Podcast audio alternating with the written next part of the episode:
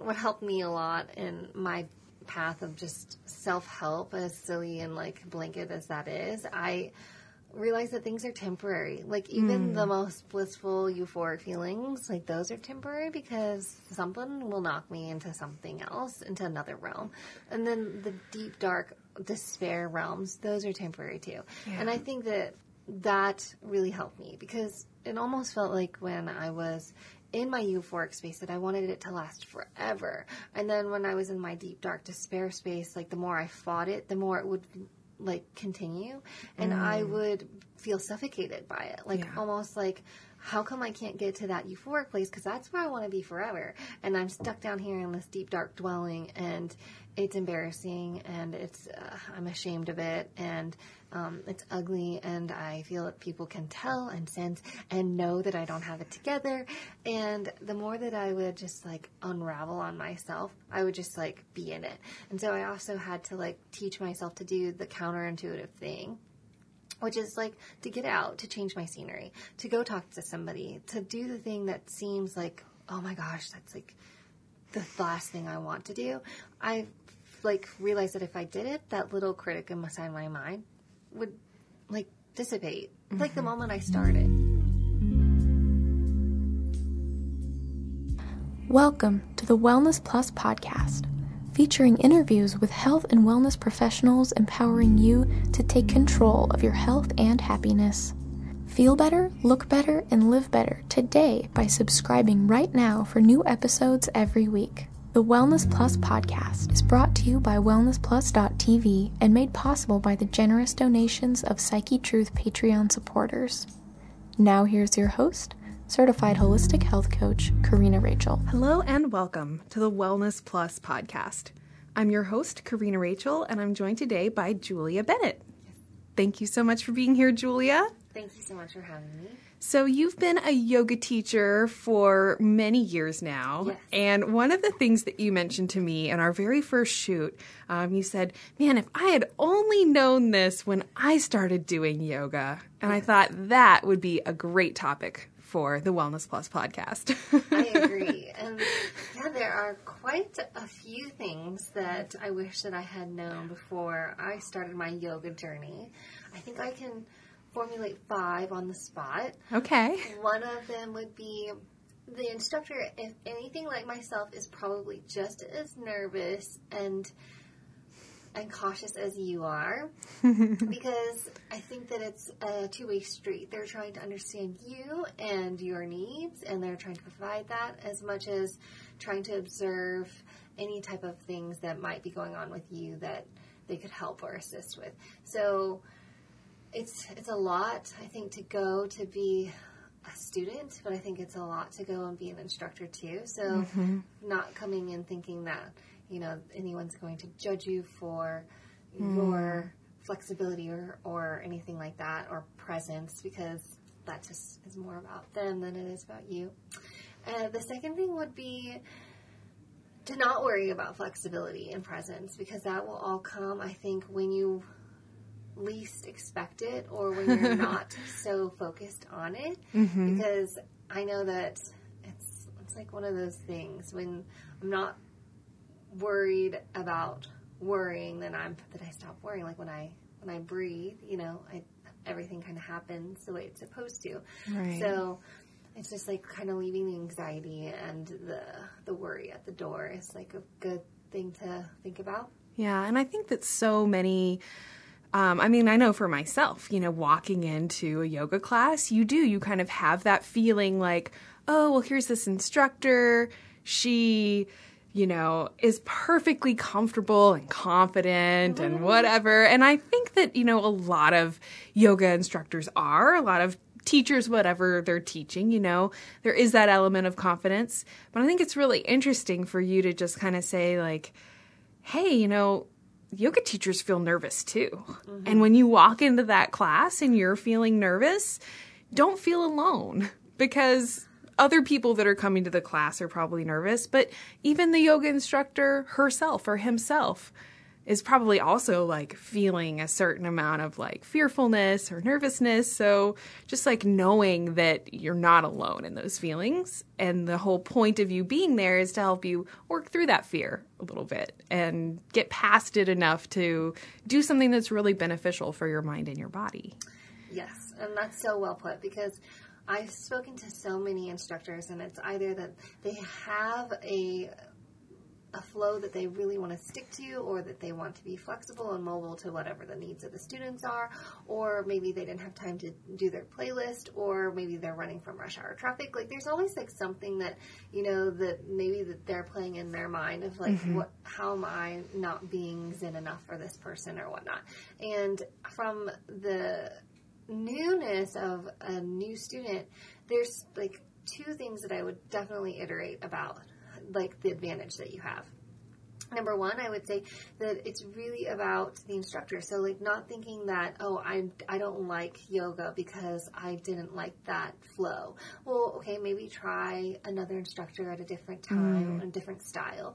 Or I don't like yoga as a blanket statement because I didn't like the instructor. Well, then, like, you know, it's like, it's kind of um, finding like and I, I have a lot of analogies of yoga to cooking so like finding the style of cooking that you like mm-hmm. because mm-hmm. in every style of cooking they have elements that are the same but it's just about how they're combined that really make mm. a difference so i would say that's like number one as a new student of how you have the advantage and then number two it's like really i know that a lot of instructors say this but to take it at your own pace because mm. that in itself takes bravery because when you come, I, feel like there's like this pressure to do everything at the speed and at the style and at the level of everyone else around you. And and I think that like there have been many classes that I have just fallen asleep in child's pose while people are up and doing their warriors. And and I'm not trying to be defiant to the teacher, but I think that if the teacher observes you taking care of your body and your needs, I think that's like the biggest compliment because mm-hmm. they're not forcing you into any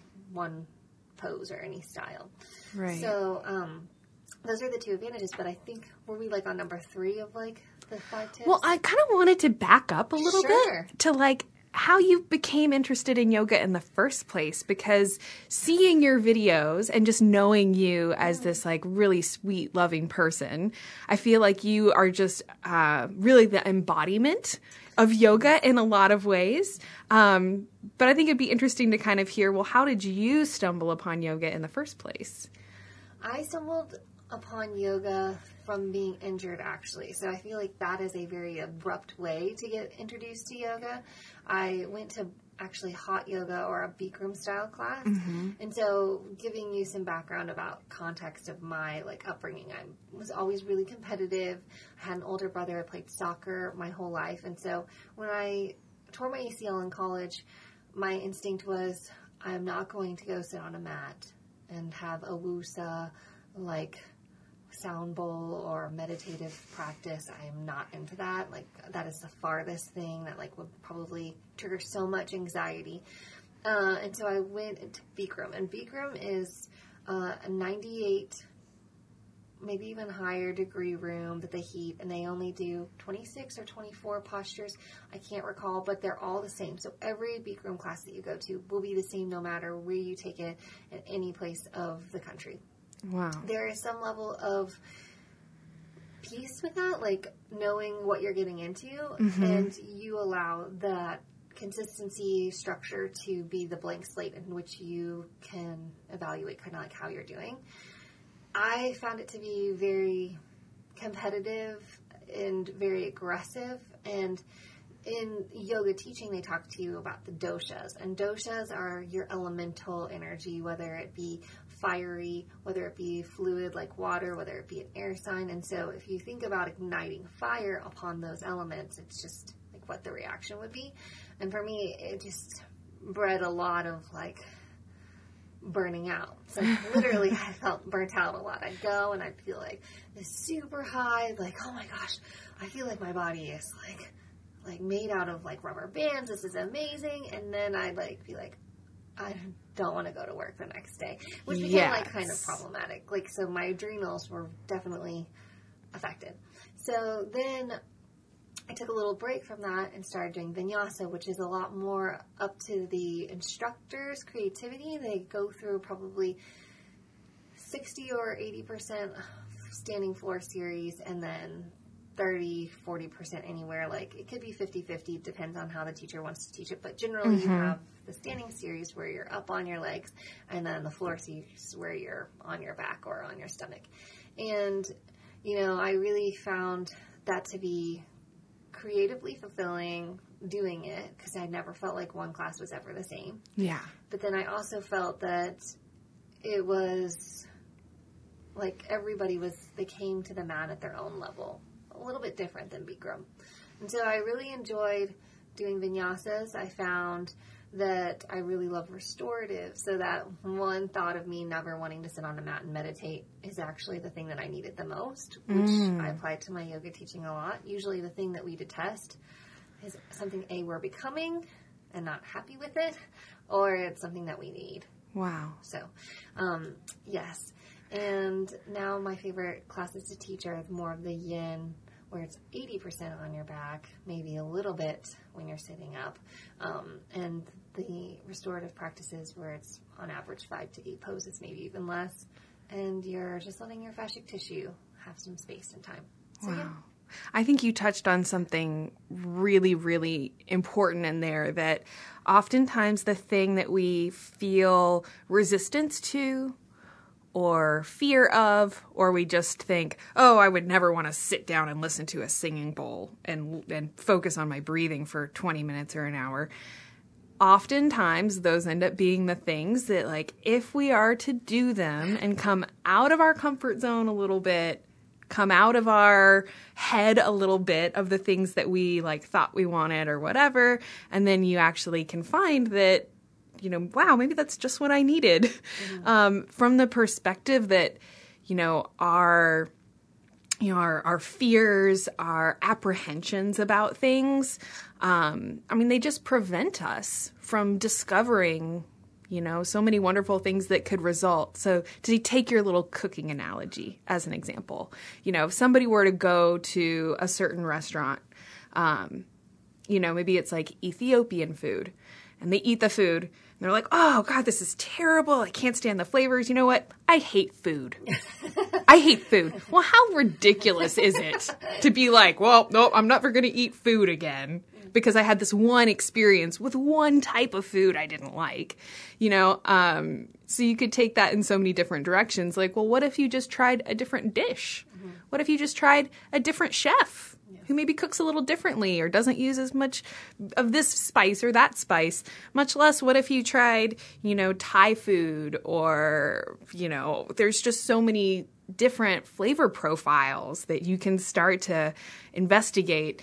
Um, so yeah, that's something that I think about a lot when I hear someone say, "Oh yeah, I don't like yoga." I'm like, well, how much yoga have you really done? Like you don't like what you've heard about it, or you don't like what this one person seems like, or whatever, or this certain stereotype of yogis or whatever. You know, everybody just kind of gets really stuck in their head and their little um, presumptions or you know, preconceived notions they have about things, and then they limit themselves on all these possibilities of things that can really, you know, bring them so much happiness. I think it's really interesting to hear you say that. Again, because you uh, really do embody that like calm, open hearted, just like super sweet you know, yo- yoga person, yoga teacher. But it's kind of funny that initially you were like coming from kind of a very different, like athletic, sports, competitive, you know, kind of like high intensity, you know, so to speak. Um, and you were even like looking at that type of yoga person that I would kind of say you are now, just like really calm and in control of your emotions. And you just seem so um, peaceful. It's really interesting for me to hear you say that, well, there was a time in your life when you looked at that and you were like, oh, I don't want that at all. You know? yeah, and I would say that um, it's it's taken a long time. I'm definitely I've evolved a lot. I think that it. I think that I have to attribute it to the power of communication, really, mm. and it, so that touches on that point when you're like people that just say I don't like yoga. when they say that to me, it's I have all those questions too, but I often think that they think that when they say that that people know what they mean. Mm. And it's like, then that's an opportunity for me to kind of like dig a little bit more, being like, well, what about it exactly? And maybe they could say, well, I find it to be as dogmatic as religion, and I don't like religion, and I don't like this. And so that gets into like much deeper topics, right? Right. And then it's also very fascinating and kind of humorous to me because I I think for a long time I felt there was an undercurrent of competition underneath me, and so I'd like put on this really big front of being zen and kind. But like along the way of my efforts of trying to do that, I think that like the competition edge has kind of just like slowly drifted off. And like I still play soccer on the weekends, and then I can like still like feed that need, but it's mm-hmm. not like it's this ever present thing.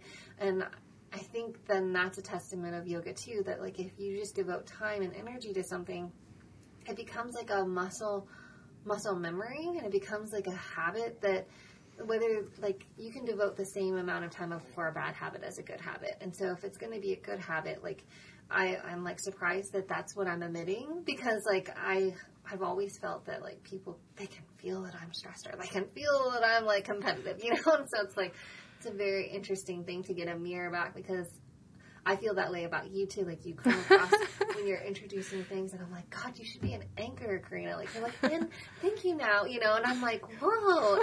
And like when people see me like teach, sometimes I'm like, I wonder if they see this like very like robotic person that can can like conduct a room, and if some people might think that's good, some people might want me to be like more approachable like a friend would and it just back, back to like lesson number one it's hard to be a yoga instructor to know a yourself of what you want to need and know how flexible and mobile and ever changing it is and to see like oh i have like 20 students in my class and they all feel those things. Like which one of them am i going to tailor to? Like and is that favoritism of those things? And then i was like okay no got to do it I need to do mm-hmm. for the class. And, and if they have feedback for me, then they will provide it. But I can't automatically assume that, you know, all these people are feeling a certain way. And so that's, I think, another important process of checking in. Uh, a lot of new students they don't know like what to expect when they come in but i mm-hmm. really like to introduce my classes with a check-in of like how are we feeling if you would like to associate a number to your emotions from one being i just woke up to two to ten being like I just ran a marathon, and notice how those could be interchanged. Like mm. some people feel high from like running a marathon. Some people might feel like no, that's my one, and then like some people wake up feeling like I'm the most energetic I've ever been all day. And so it's like I just try to tell them like, hey, I, am just trying to get a gauge in on my class for an overall mean or median of how everyone's feeling. So yeah, I, I mean all those things that you were talking about, I'm like, that's very fascinating to me. Yeah. Yeah. So, what would be? Um, we talked about, I think, the first two things, mm-hmm. right? What would be the third thing you wish you knew? And it doesn't have to just be related to going to yoga class because we mm-hmm. have a lot of you know our followers that are doing the yoga videos at home and i think that's a really great you know safe place for people to approach something that's new because I think it's important to recognize that no matter what we're talking about, be it a different type of exotic cuisine or a new type of fitness or a new type of whatever, you know, we're always going to have fear mm-hmm. around doing something new mm-hmm. and doing something that we've never done before. Mm-hmm. So I love that we're able to provide people an entry to learning yoga and creating a yoga practice. Um, without them necessarily having to go to a studio or go into that like physical new environment. Mm-hmm. You can take something that's new and challenging mm-hmm. and a little bit scary, but at least do it in the comfort of your home. Um, sure. I think that it goes back to what I tell all my students is that everybody has a different learning style. So everybody learns differently. Sometimes it might overlap, but some people need to see someone doing it, demoing it in front of them. That's mm-hmm. why I love the videos that we're able to produce because we're able to show people visually like these are the suggestive ways in which the poses are done. These mm-hmm. are how they're mm-hmm. constructed. This is the anatomy in which it targets And then from another perspective, like if that triggers something where you feel like you have to look a certain way or wear a certain thing and you just want yoga, you could I invite you to even like turn off any visual aid and just listen to yeah. how the instructor is guiding. Uh, because I used to think that yoga had to look a certain way, and it doesn't. Yoga is how it makes you feel after or while you're doing it. Mm. So that would be like my number three most important tip, really, um, because you're absolutely right. Yoga doesn't have to happen in a studio. It doesn't have to happen anywhere other than where you feel comfortable doing it. So, mm-hmm. yeah, making it easy for you so that when you can carve out time pockets in your day that you're like i know that i'm going to be doing yoga in my living room at this time making that space as like abundant and luxurious as possible making it as comfortable for you mm-hmm. so that you really don't have anything that is taking you away from that space and then from like a life coach perspective i was watching this video that said our passions really sometimes lie in the place that we procrastinate. And mm. so I I know that if I want to procrastinate, I'm going to go do it on my mat. Like and and I have shifted the perspective of procrastination being this terrible thing. Oh my gosh, we're a society of productivity and like efficiency and effectiveness and I know that like hey, if I want to procrastinate a project, then I need to go onto my mat and just like kind of let go of this need for it to be something that it's not because it's exhausting forcing it into something mm-hmm. and just be mm-hmm. there. So that could be another application for our folks at home too, you know, because that's that's when I counterintuitively need it the most when I want to procrastinate. So I go and I do yoga. Yeah. The podcast you are listening to was brought to you by WellnessPlus.tv, a subscription service empowering you with everything you need to take control of your health and happiness. Sign up for your free trial today to watch the video version of this episode and all our podcast episodes. Plus, you'll gain access to our extensive library, including hundreds of follow along yoga and fitness courses, massage therapy tutorials, weight loss information, guided meditations, educational health videos, and so much more.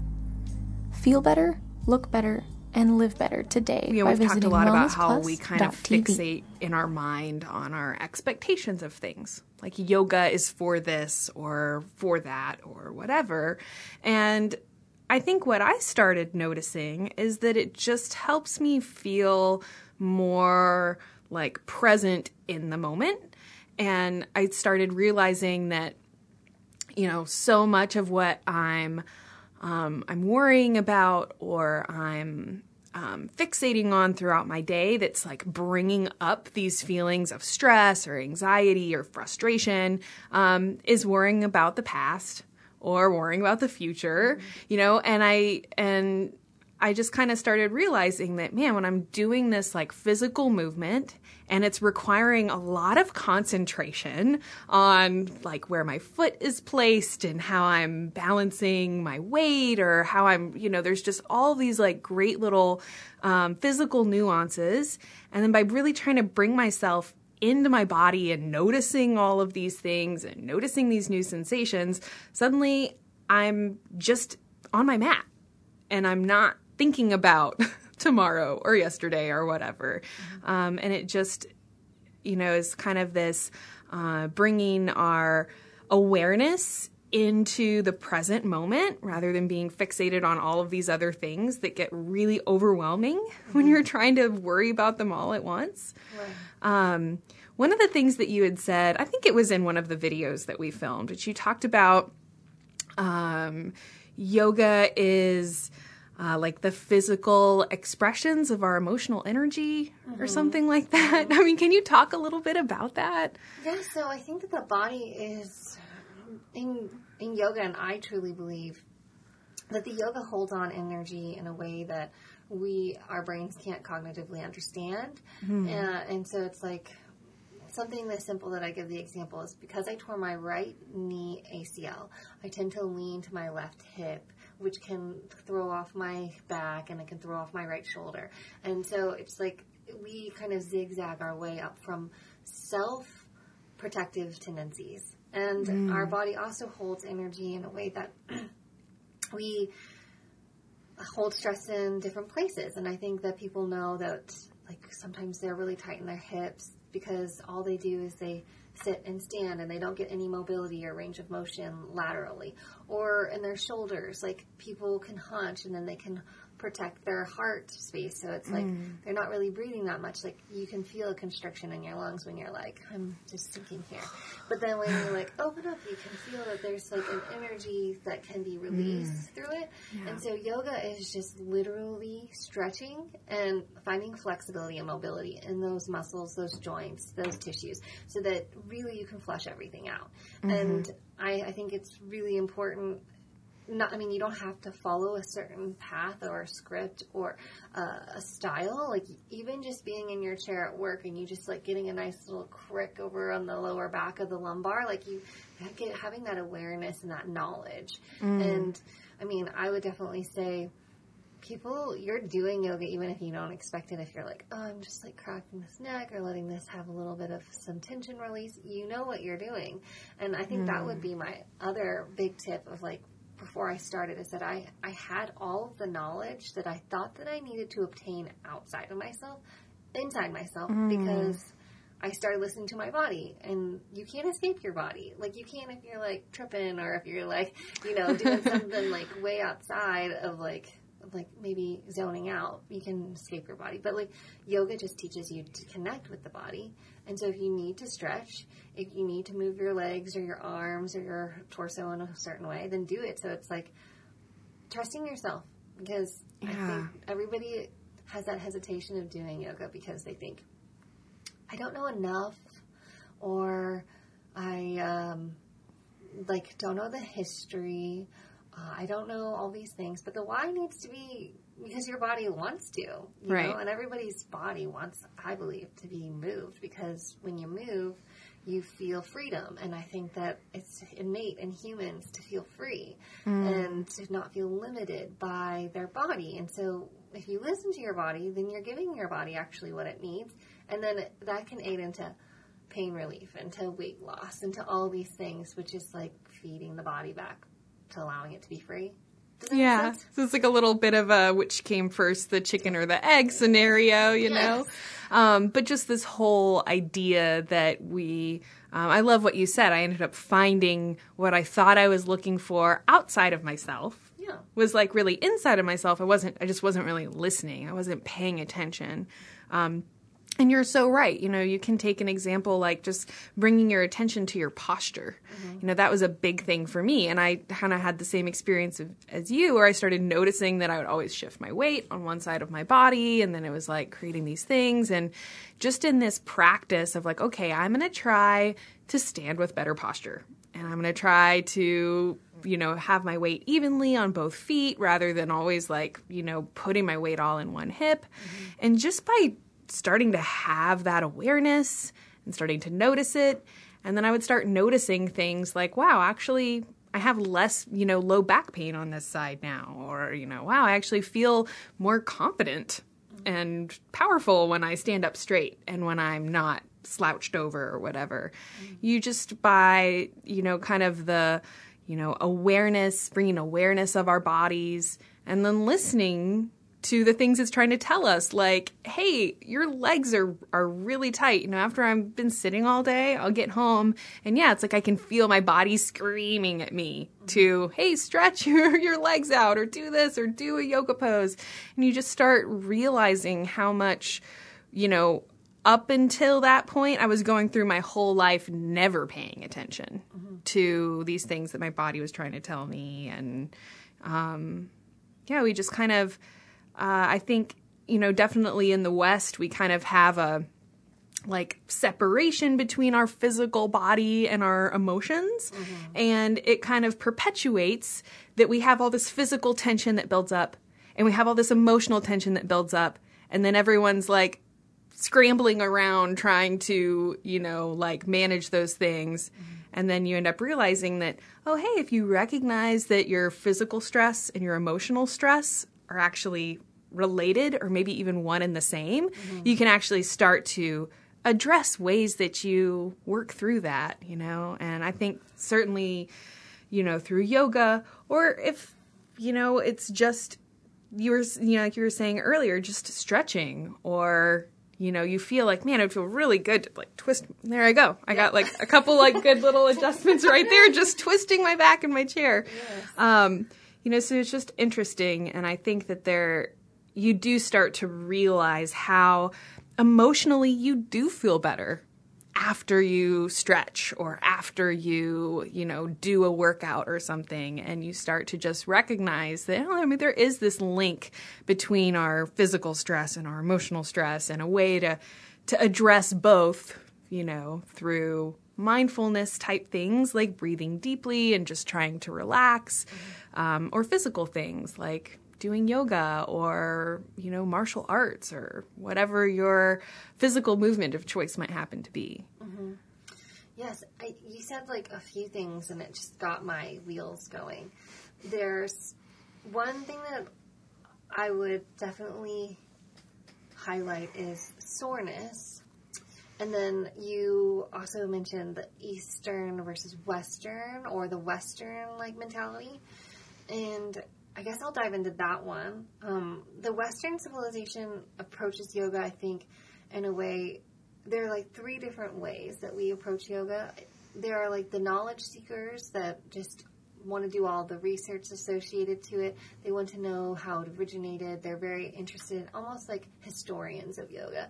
Then you have people that love yoga for the physical nature of it. Like there's all these different types of styles that are like emerging now. Like there's like this Buti yoga, and it's like B U T I, and it's like dance yoga, and then there's like goat yoga. There's like Goat all, all these like all these different things, and like I think like yes, as long as like like the the pathway to the to the like the space of um, enlightenment or like balance is all going to be the same. It doesn't really matter how you get there, but the Western is very much like. Um, so where's the demand coming from? Are we supplying the demand, or is the supply what we need to supply, and the demand will come later? Like like goat yoga, it's really, really trendy. Like a lot of the yogas are like very trend based because then at least people are starting off in a cuisine. That's like cooking.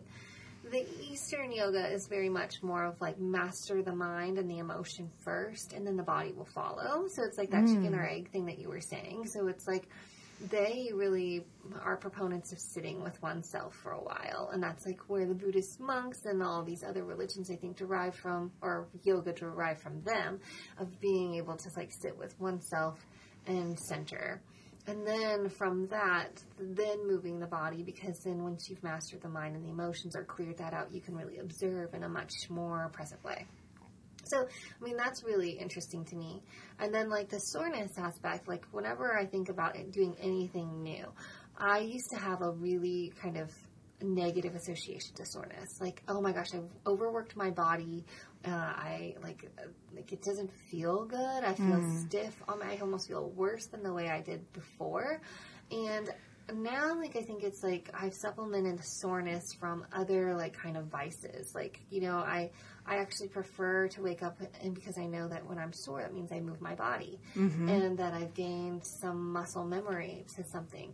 And that like plays on a huge topic of like how do olympians get to where they are you know from figure skating or gymnastics or running and it's not like they are where they are because they started yesterday. Like they built up all this mm-hmm. like lineage of muscle memory. And so it's like when you start something, not being dissuaded, I think, from, oh my gosh, my body d- does not like that. In fact, maybe the body might be like thanking you because Right. it's building something that hasn't been there before. So, I mean, just like shifting those little, yeah those little thoughts. and i and i love what you're you know what you're kind of alluding to which is that um you know you take something that exists in the physical universe which is your muscles feeling sore after they've been worked out too hard Right. and then you you know recognize like your emotions and your feelings about that thing that exists in the physical universe Yes. and you're like man i see soreness as like oh it feels horrible and it hurts and it's unpleasant and this idea that like well what if you shifted just shift your perspective. You're not changing the soreness, you're not changing the muscles, but now you're going to see it as, hey, you know what? I've created change for my body. Mm-hmm. When I'm feeling sore, that's my body's way of saying, like, hey, I'm recovering. Yeah. I'm building up new muscles, you know, I'm getting stronger. Mm-hmm. And from that perspective, you start to see that, you know, even the soreness or the pain or whatever is actually like your body uh, working towards improvement, working towards getting stronger and healing. And maybe now you can like not feel as you know dismayed by the soreness or whatever. Right, I think there's yeah. I think there's a big um, kind of underlying theme of uh, like especially in the realm of weight loss. You know, people think of themselves as like combative with their body. It's like the battle of the bulge, mm-hmm. right? The fight to lose weight. Right. It's like this constant, like mentally, people feel like they're fighting against their bodies. Right. And I'm just kind of, um, like as a holistic health coach and working with people and seeing like how much frustration and sadness like kind of comes from that and then like people feel guilty if they miss their workout and they feel shame about their bodies or whatever and i just try to you know remind them that you know if you can just change that one simple thing, which is like mentally, how are you approaching this? Mm-hmm. And asking this question, well, how do I support my body? Mm-hmm to give it what it needs to be able to do these things I know it can do. It can get healthy, it can get strong, it can burn that unwanted body weight or whatever that we know is, you know, not about just an aesthetic thing, but health wise. If we can support our body to burn off that extra weight, we're to be healthier. We're to feel better, or we're to be stronger, have more energy. There's kind of like this domino effect that comes. Um, but I think that at the root of that is just encouraging people to not feel like they're working against themselves mm-hmm. and ask this question like, how do I support my body mm-hmm. and embrace my body? So going back to the soreness thing, you're like, oh man, I'm feeling really sore, but it's because I did something really good for myself yesterday. Mm-hmm. And what can I do today to help it repair faster. Like, oh, I'm going to get a really good night's sleep. I'm going to drink some extra water or try to eat a really healthy meal today. Um, you know, this whole, uh, you know, like the whole problem or whatever felt like a problem initially, now you've just like completely shifted the whole thing just by changing the way you look at it mm-hmm. and changing your relationship with your body. And, you know, you could take it in like yoga and flexibility as well. People are like, oh, I'm not flexible enough for yoga. Mm-hmm. Well, rather than you know, making this assumption about your body, which is untrue because everyone's body has just as much ability to become flexible or not, that you shift your thinking and your decision that you're not flexible enough to like, okay, what can I do to help myself become more flexible? Oh, well, I'm going to stretch more. I'm going to do more yoga. I'm going to, you know, whatever, move into these just kind of practices that support myself rather than always feeling like I'm working against myself. Mm-hmm. I I love this so much because a light bulb literally went off, which I think is I mean, it's a huge testament that yoga instructors they always say the teacher becomes the student, the student becomes the teacher. And I always had like some struggle with that because that meant that someone had more information than the other and that that was like kind of this power play of like exchange. And but I really feel this way right now because like you teach holistic health. And when I was talking about like shifting the perspective of soreness, I hadn't really even thought about the body positive movement. Like, and um, my husband and I will come home and we'll like talk about our bodies in a way that is limited. Like, mm. we'll be mm. like, oh my gosh, like this happened, like I feel sluggish or blah, blah, blah, blah, blah. And you're absolutely right. Like, it takes me to, to shift like that what did I do well that my body enabled me to do? Mm. And so it's like because I'm like, how do I manifest that into like um, others around me feeling body positive. Like it's, it's not like me being like, well, you should, you should really be thankful that you have a body because some people's bodies like are, are handicapped or something, you know, like I, that's how I was raised. I was raised with kind of like that like guilt mongering of like me mm. being like, you should be thankful for what you have. And then it made me feel like the act of being grateful or thankful was just like really self-invested. Does that make sense? Like Yeah. it's like it didn't feel like it came from a wholesome place, but but what you're saying is like very much like this wholesome place. It's not being like you should be thankful. It's like really thinking about what is enabling versus what is not enabling. You mm-hmm. know? So I was like, whoa. I mean, I am I myself do that, you know, mm-hmm. and I don't think that enough people a talk about it, especially instructors. You know, being like I'm self-critical in ways that I, I like think, oh, I, I need to do this to get this, but instead of thinking of like, oh, you know, from my mental health perspective, it would be really great if I went for a walk. And then that walk leads to like me gaining muscle memory and soreness in my legs that helps me like feel body positive. Like, do mm-hmm. you know what I mean? It's like, Yeah. but some people really want to like, quick step or like go through the fast lane of the checkout lane of just being like, nope, this is like, I just want to get from like, I am who I am and I should be body positive because just take me or leave me. Mm-hmm. And they don't like kind of see like this whole cycle involved of being like, it's work. We'd like to briefly interrupt this interview to remind you that this podcast was made possible by listeners just like you. Become a supporter at patreon.com slash psychetruth, where you can watch the video version of this episode and all our podcast episodes. Plus, you'll gain access to over 500 videos of exclusive content, including premium courses and behind-the-scenes peeks. Help us keep this information free by visiting patreon.com slash psychetruth. That's patreon.com slash P-S-Y-C-H-E-T-R-U-T-H. You know, I, I think body image, man, that could be a whole other topic because that is like really at the crux of everything. You know, people, you know, feel either like shame and guilt about the body or like you, when I think what you said a second ago was like, um, like the mental limitations or whatever. Like we have these limitations in our mind, like, oh, well, I don't have strong quads, so I could never be a runner. Right. Or I don't have, you know, this thing, so I couldn't do that. You know, we just have all of these like kind of mental limitations we're inflicting on ourselves. about, like that we Yeah. play over in our head. And it's like, no, that like that doesn't have to be the case. Mm-hmm. Like, but then that like gets into this huge metaphysical context of like being like encapsulated when I like talk about freedom.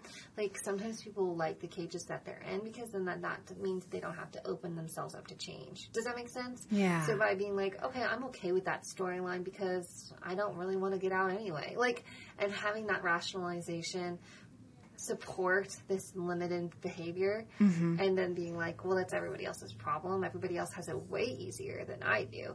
Like, that's like, that really, I never really had like thought about how it spawns nor how it continues. Mm. And I see it in myself a lot Right. and I see it in others. So it's like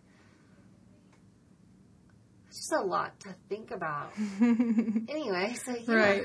Well, I think it's interesting that, you know, you could then ask, well, like, how do we extinguish these, like, negative thoughts that we have about ourselves and negative emotions that we have and these kind of judgments or decisions that we've made about ourselves?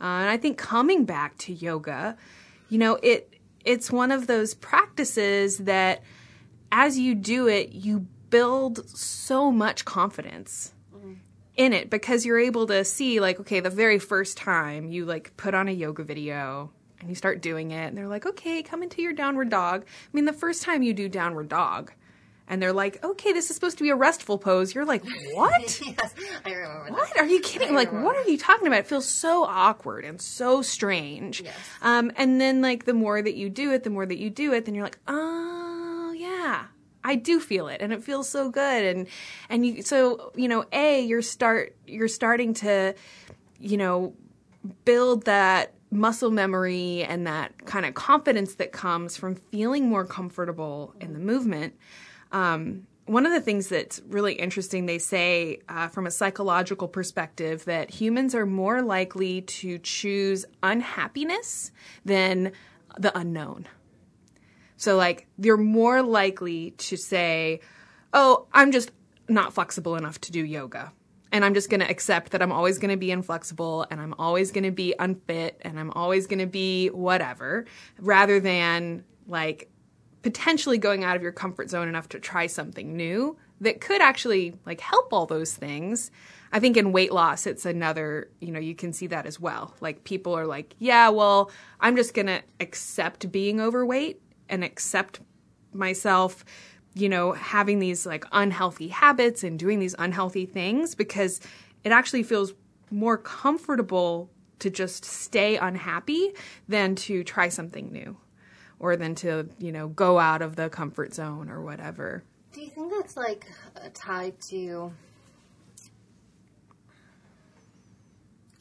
what people find comfort in familiarity? Yeah, definitely. Yeah, because there was this article that was talking about successful marriages, and they said that love is a construct that we as humans have created. We definitely can feel it energetically if it's there, if it's not. But that we gravitate towards examples and pillars of what we're familiar with, with the constructs of the marriages that we know to be true, that we've surrounded ourselves with. Like, mm-hmm. so we gravitate towards relationships that are familiar to us, that are A, like our own, or like our families that we grew up in, or like because it's familiar, not mm. necessarily because there's like a feeling associated to it. Wow. So, like, because I, when you were saying this, I'm like, how, what is an example of that? Like, and I think it is just about, like, in discontentment, at least you know what you're playing against. Mm-hmm. But with openness, it's like, it's like an open field and you can be shot at and like we as humans are self-preservating you know like so it's like yeah uh, so i mean like i understand i also just feel that i'm i kind of like to put I like to flip things on its head, mm-hmm. and I like to de- like decompress and also de- like deconstruct what things yeah. are. So from my perspective, like it comes very easily for me to try new things because I want to formulate my own personal opinions about them. Mm. Um, and that's why I think like some people could look at me and a lot of people like myself as inconsistent but it's usually just a discovery thing. Yeah. Like where we're just like, well, how does this work and why does it work this way? And have I gathered enough information to where it can be real for me? Mm-hmm. Um, like you said with the downward dog example, totally. I remember feeling like, I, A, don't think I'm doing this right. B, this is like, it does not feel good on my back hamstrings or the back of my legs. Mm-hmm. And then mm-hmm. I realized that needed to get flexible and I needed to breathe. Like, I learned all of the things that needed to happen with it for me to actually feel like an actual pose. Mm-hmm. But like, Uh, it's I think it just takes starting or beginning, and people are yeah. very hesitant from from doing that. Right, and I think that you know that fear of the unfamiliar, that fear of something new. I mean, that's probably the main reason for people feeling discontented and unhappy. You know, because they're not willing to you know, look outside of their lives or what's familiar to them to try and find something that makes them happy. I think most people are probably wouldn't say like, "Oh yeah, I love trying new things." I think most of us, you know, we kind of get stuck in our habits. We get stuck in the things that are comfortable. Um, and sometimes that means we get stuck in like feeling stressed all the time or feeling that kind of general level of, you know, discontentedness. You know, thinking about that uh, you know, not flexible enough for yoga or like the first time you're in a in a certain yoga pose. I think so much of that, you know, it com- it comes rising up to the surface because you're thinking like you're saying, I'm not flexible enough for this. I'm not doing this right. Da da da da da. But then by coming up into that like confrontational situation and then going like, okay, well, what do I do to like to make myself better at this or whatever. So taking a deep breath. I always think about the the yoga cue of relaxing your face mm-hmm. because I'll notice that you know if I go into kind of a difficult pose or stretch and it's feeling intense uh, yeah, you, you you're kind of like gritting your teeth, you're like making some funny face, and you just and when they give that cue, relax your face. Almost always, I'll notice that like my face isn't relaxed at all. And then I'm like, okay, I'm to relax my face. I'm gonna like breathe deeply and like always notice I'm furrowing my eyebrows and stuff. So like that's a big one for me, and I think about that all the time now. Like relax your face, Karina. And almost every time, whether it's traffic or grocery store or whatever, almost always notice that I'm either like kind of gritting my teeth or I'm furrowing my eyebrow, and just try to remember like you know if if you can find some comfort mm-hmm. In that dis you know uh, uncomfortable pose or uncomfortable situation, then you've grown your strength at being able to handle a stressful situation or being able to confront something unfamiliar. And then the cool thing about yoga is that the more that you do it, and it becomes more and more familiar and it feels better and better and you become so confident and like wow i had no idea i was this flexible i had no idea i was this strong Right. you know um, you start to to realize that like all of those little decisions you had made about yourself were just wrong. Like you are flexible enough, you are strong enough. And, you know, it was just kind of being daring enough to come out of your comfort zone a little bit that like allowed you to open up all of those different like amazing things that you become or maybe it's just um you know finally we kind of used used this analogy in a in a different podcast I think about like just like shining a light on all of those things. Like it's just it's not that the flexibility or the strength wasn't there. I just hadn't turned the light on yet to be able to see it. Right. I love this because it's like we unpacked all of like kind of the first initial hesitations towards doing something new. And that doesn't have to be about yoga, it has to be about anything. Like, I mean, I could give you examples of like, I, I get really ingrained and habitual of like kind of being this uh, pixie manic, like wanderlusty kind of woman who like hasn't really been defined in my career because I don't want to be nailed down or labeled. And that's like something that I'm leveling with, like the same way that you level with your own limitations of physical or body associations in yoga. I feel like there's a lot of emotional things that we just like unpacked here that I'm like, oh, I need to try new approaches and like pivot a little. And I think that I'm this really physically flexible person, but sometimes I don't feel that I am in practice of application in real life. Hmm. So it's like I don't I don't think many people a know that, but then maybe as I'm saying it, they're like, me neither. You know, like they're like maybe physically I'm flexible, but like other ways I'm not. Or maybe it's the mm-hmm. reverse. Maybe you're super flexible and like knowing that you can change on a dime and be okay with it, but then physically you're not. And then it's like now you just have a pathway that you can venture down. You know? Mm-hmm. Mm-hmm. Yeah.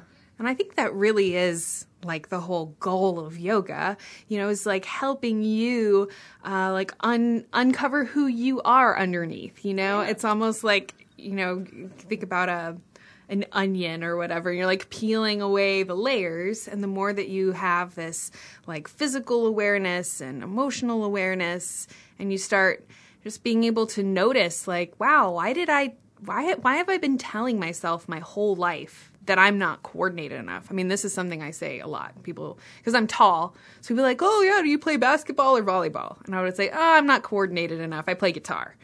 And but I started So realizing, coordination. well,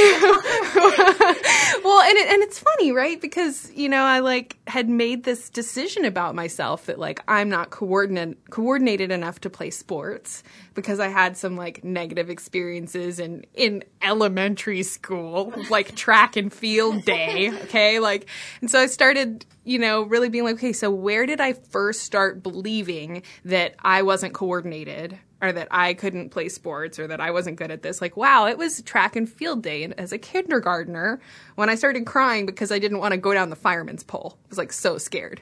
But anyways, and then like this one little experience that lived with me my whole life Told you who you were. and told me yeah, and told me that like I'm not strong enough, I'm not coordinated, I'm not I'm just not a physical physical activity person.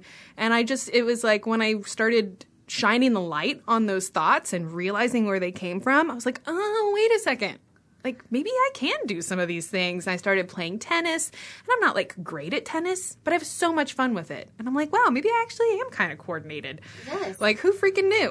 but like I find this I find this whole thing to be very fascinating because your limitations derive actually from your fear. But mm-hmm. then I'm sure that there have been times in your life where you've taken data points to support that storyline from other people. Yeah. But like I can't envision like I mean my whole life people have been like you're a social butterfly, you're an extrovert. But I don't feel fueled necessarily by a lot of people. In fact, I have a lot of anxiety being around a lot of people. I find it depleting, and I feel that uh, that everybody expects something from me. So I, I like actually have visions where it's like they're reaching up, like stealing part of my energy, and I'm like, oh my god. Um, and so like people have programmed me to be like, this is who you need to be. You need to be out in the the sphere of a bunch of people to be seen and like you're an extrovert that's who you are.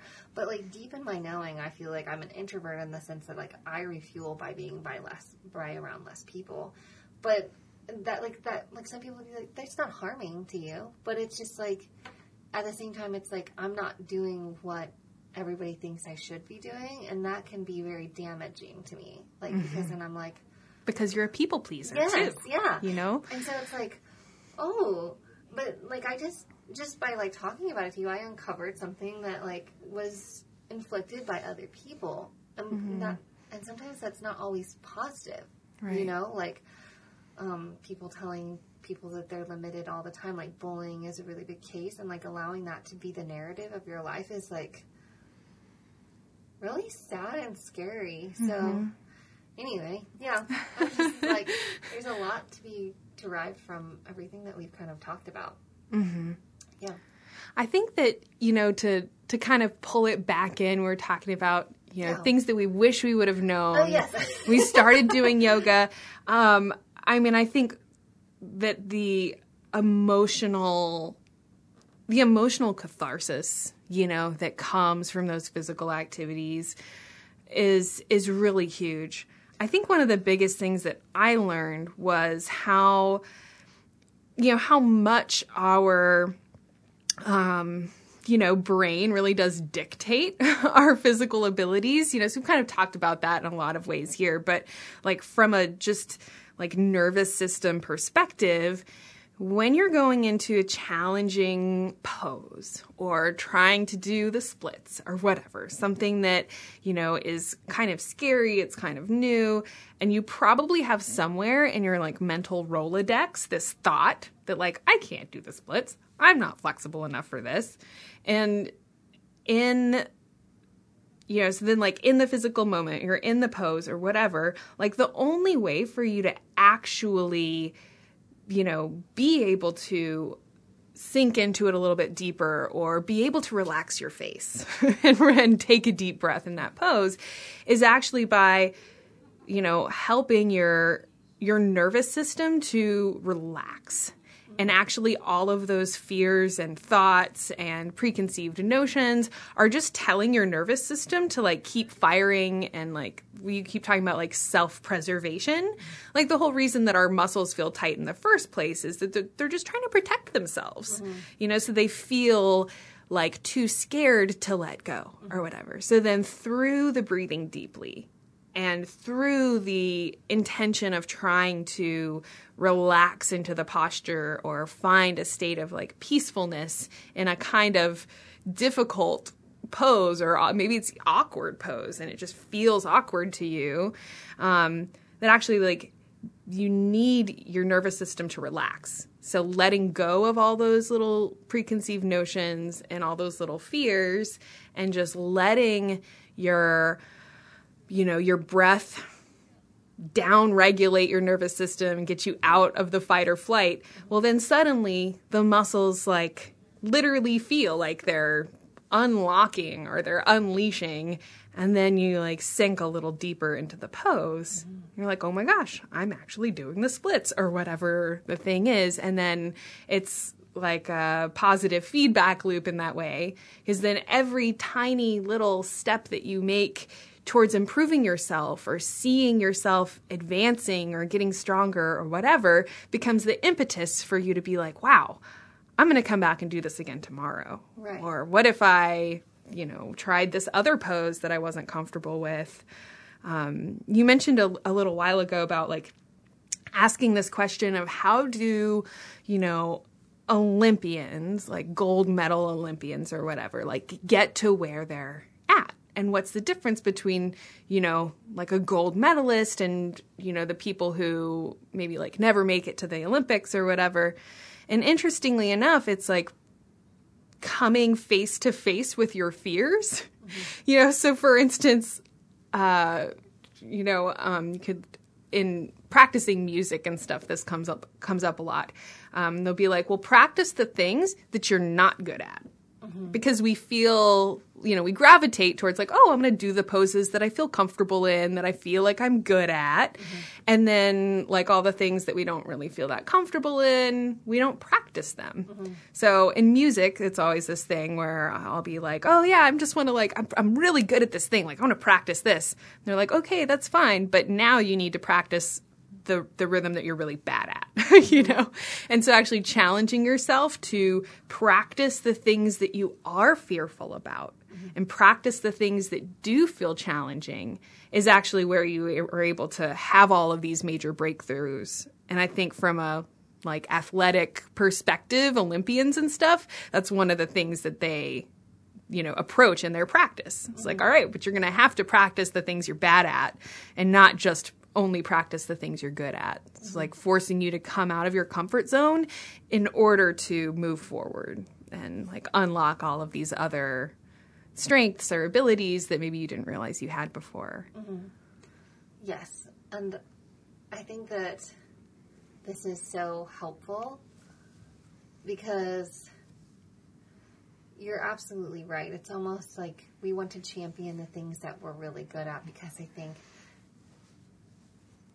for me, I always want to put my best for- foot forward. Mm-hmm. And as you were also describing, I felt that there were these like levels, and I can outright say that most things I start, I do well at. Mm-hmm. And so I remember when I started yoga, it came very naturally to me. And pigeon pose, in fact, was something that I really hated. And then I like kind of took some breaks from it by not doing it as intensely because mm-hmm. I was mm-hmm. just like I'm, I can never get it right. And then when I came back to to my mat after I'd taken a break from it, I was able to do it just fine. I don't mm-hmm. know what had happened. Maybe I no longer was afraid of it, but it just I was able to do it and I like began to love it. And then when I teach it in my classes, I say, not to set any preconceived notions of this pose. However, this was the most challenging one for me eh, because it see a lot of people it comes very like simple too, or like they they get into it just fine. But I was like, it took me a long, long time, and so that just also demonstrates that everybody's body is different mm-hmm. because we hold things differently. Yeah. But I just also saw kind of too that you're right. We as humans, I think, love to pick the path of least resistance. Mm-hmm. And I, being good at things, have always had a hard time picking one and sticking to it. And I always come up with reasons why I shouldn't because I say, well, I don't want to limit myself from being able to choose. And I also don't want people to identify me as that one thing because they're going to derive what they think of that thing instead of it being who I am and then it's like all this gray that I live in, like a lot. And so just by like hearing it from you and it's and this is a testament too that sometimes we need the information that is provided, but we don't like how it's delivered until someone tells us like in this very neutral objective way. Like this is what i've been like thinking and this is what my experience has been. And from you saying this thing this is what i think. And it's like like i don't think that there's enough exchanges like this mm-hmm. like in life where yeah. people just sit down and talk about like their experiences because I've been told my whole life from like my family and friends that like I should just pick something and do it and do it well. But I've been so afraid to. Hmm. But then by you being like, oh, I've been afraid to like play tennis or basketball because I like to stick to guitar, and then my my safety net is doing all the things, right? Because I want to be diverse and represent diversity, but it's really good practice to start doing things that seem so very frightening. Mm-hmm. And maybe even just by noticing the things that make us fear, uh, feel fearful, um, or feel apprehensive, or feel just you know scared of, for for lack of a better term, um, that like maybe that can in turn kind of be an indicator of the things that you should try, you know? Yes. Um, that like those very things that we feel the most apprehension about c- could potentially be the things that we need the most. Mm-hmm. And I think that's what you were saying in, initially about yeah. like yoga. Like you were like, oh man, I never want to just like go and sit and listen to a singing bowl for right. an hour. And now you're like, well, the restorative yin yoga is like where it's at for me the most. Yeah, I think that's, yep. Mm-hmm. Yeah, so I have like a lot of things to process, I think, because I, I not to say that all of my limitations have been built by me, but that there's some gratification of going towards discomfort mm-hmm.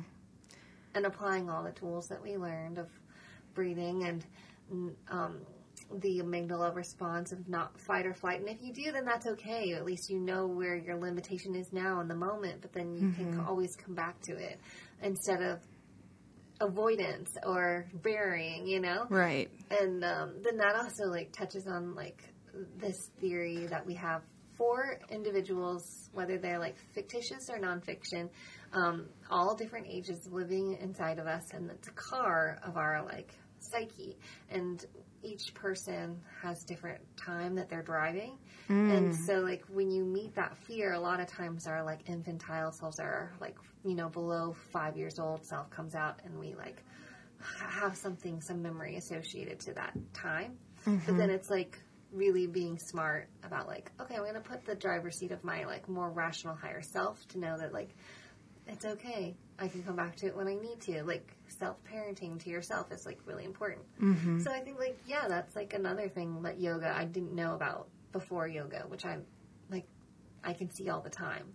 Right. And then that gives grace to other people around you when you realize like who's really leading your personality right now is like I, I discuss this with my husband all the time. Like is it your three year old self that needs to be fed that needs to sleep that like like that's why you're angry? Like really this other thing that's not why you're angry. Like is that what's happening? And then you can kind of peel back the onion and realize that we all have that mm-hmm. you know? So then that gives a lot more compassion and grace to other people and yourself. Right and you're like oh okay. How do i take all this one step at a time live in the moment be nice to people mm-hmm. or understanding at least and you know how do I approach yoga with that same way that I would approach any new activity? Right. By not wanting to be a, like a perfectionist at it, mm-hmm. and then taking it one step at a time. Right. Yeah.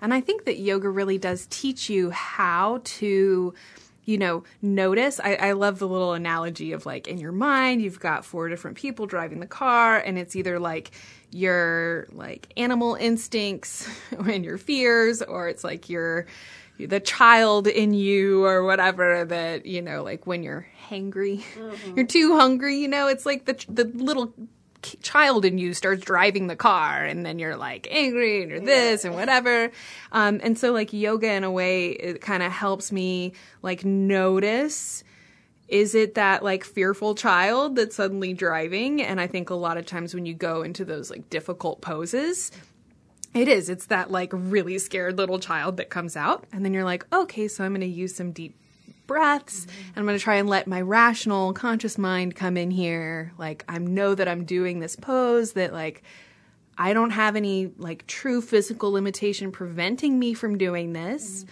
I just have to like stop letting all of my fear like put me in this like huge state of stress that like now the pure stress and physical tension that's resulted from it is going to prevent me from being able to like do it or whatever. Right, the self fulfilling prophecy. Yeah. That's so, yep. So, Julia, in kind of wrapping up this podcast, you know, you talked at the beginning about uh, like the different styles of yoga, mm-hmm. almost like the different styles of cuisine, mm-hmm. and how you wouldn't try one type of food, and if you didn't like it, be like, oh, I just hate food. Mm-hmm. Never going to eat food again. Um, so, on that note, could you just maybe like flesh out a little bit of the different styles of yoga, and maybe for you know people who are you know, curious or looking into it, that can kind of help them figure out, like, well, which type of yoga or which type of class would be best for them. Absolutely. I can try my best. There are quite a few, mm-hmm. but I will go over probably the four most familiar and popular in the cities that I've lived in. Mm-hmm. So you mm-hmm. have Bikram, that was started by Bikram, and I'm don't know his last name, but begins with a CH, and I would totally butcher it. But he was the one that had the different styles, the 26 postures, or 24, I can't remember, but it's in the heated room. Mm-hmm. And then mm-hmm. some people have derived hot yoga from that. So hot yoga has become a terminology to where anytime the space or the yoga studio is heated, uh, it can be anywhere from like 80 degrees to 100. Um, but then some people go to a hot yoga studio and they have vinyasa or hatha yoga. And vinyasa and hatha is just that combination of standing series to floor series. Mm-hmm. And sometimes there's a peak pose, which could be an inversion. And an inversion is just any time that you get your head below your heart.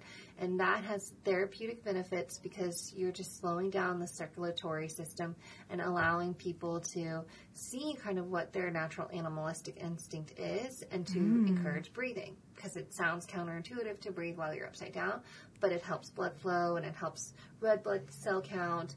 It helps sleeping. It helps almost anything that you could possibly think of that ails you, but we'll get into that later. Then you have the more yin and the restorative styles, and those are where you're very rarely up on your feet, and they they really encourage getting your feet above your head too, but in a very soft and gentle way, right? So that you can work on the fascial tissue that resides in your body. Then from all of those, there's like Iyengar, which is a, a certain per, like um, individual who started a different channel of yoga that is very like based in like vinyasa and hatha, and I'm not quite familiar with that. So that's another lesson about what I thought before yoga is that all yoga instructors knew everything about yoga. And then there's um, forest yoga as well. And then there are different types, like you can read on class styles like candlelit yoga, which could be that all the lights are low and you're just doing yoga leading from a leader or instructor, which is candles. There's a whole bunch of different types. Yeah. So, I mean, I hopefully I illustrated kind of like the channels. Mm-hmm. Vinyasa and Hatha are like 50-50 standing, 50-50 or a little bit less on the floor. Bikram is the same, but it's heated and the same 26 postures. Then restorative in yin on the flat, on the floor, on the ground a lot. Mm-hmm. And yeah. And then what about power yoga? Do you know very much about power, power yoga? Power yoga would be a subgroup of vinyasa or hatha, but it can be heated too. Sometimes it's heated, sometimes it's not. But it is a lot more of holding the poses, mm. and it is a lot of the more aggressive power, not aggressive, but I would say lengthening, strength building postures. Mm-hmm. So, I, like when I think of power, I think of maybe you have weights when you outreach your arm and you warrior and you have to hold and stabilize your shoulder muscle groups. Very much um, more of like the muscle building. Right. Whereas everything in yoga, like can be kind of very similar to Pilates of lengthening and working smaller muscle groups so that you can tone and you can build just muscle and anatomy awareness. Mm-hmm. Like like just from like pulling your belly button into your back and then realizing like where to breathe and how to breathe, especially like in downward dog. Those things are like what you learn in each of those yoga classes. Yeah. Yeah.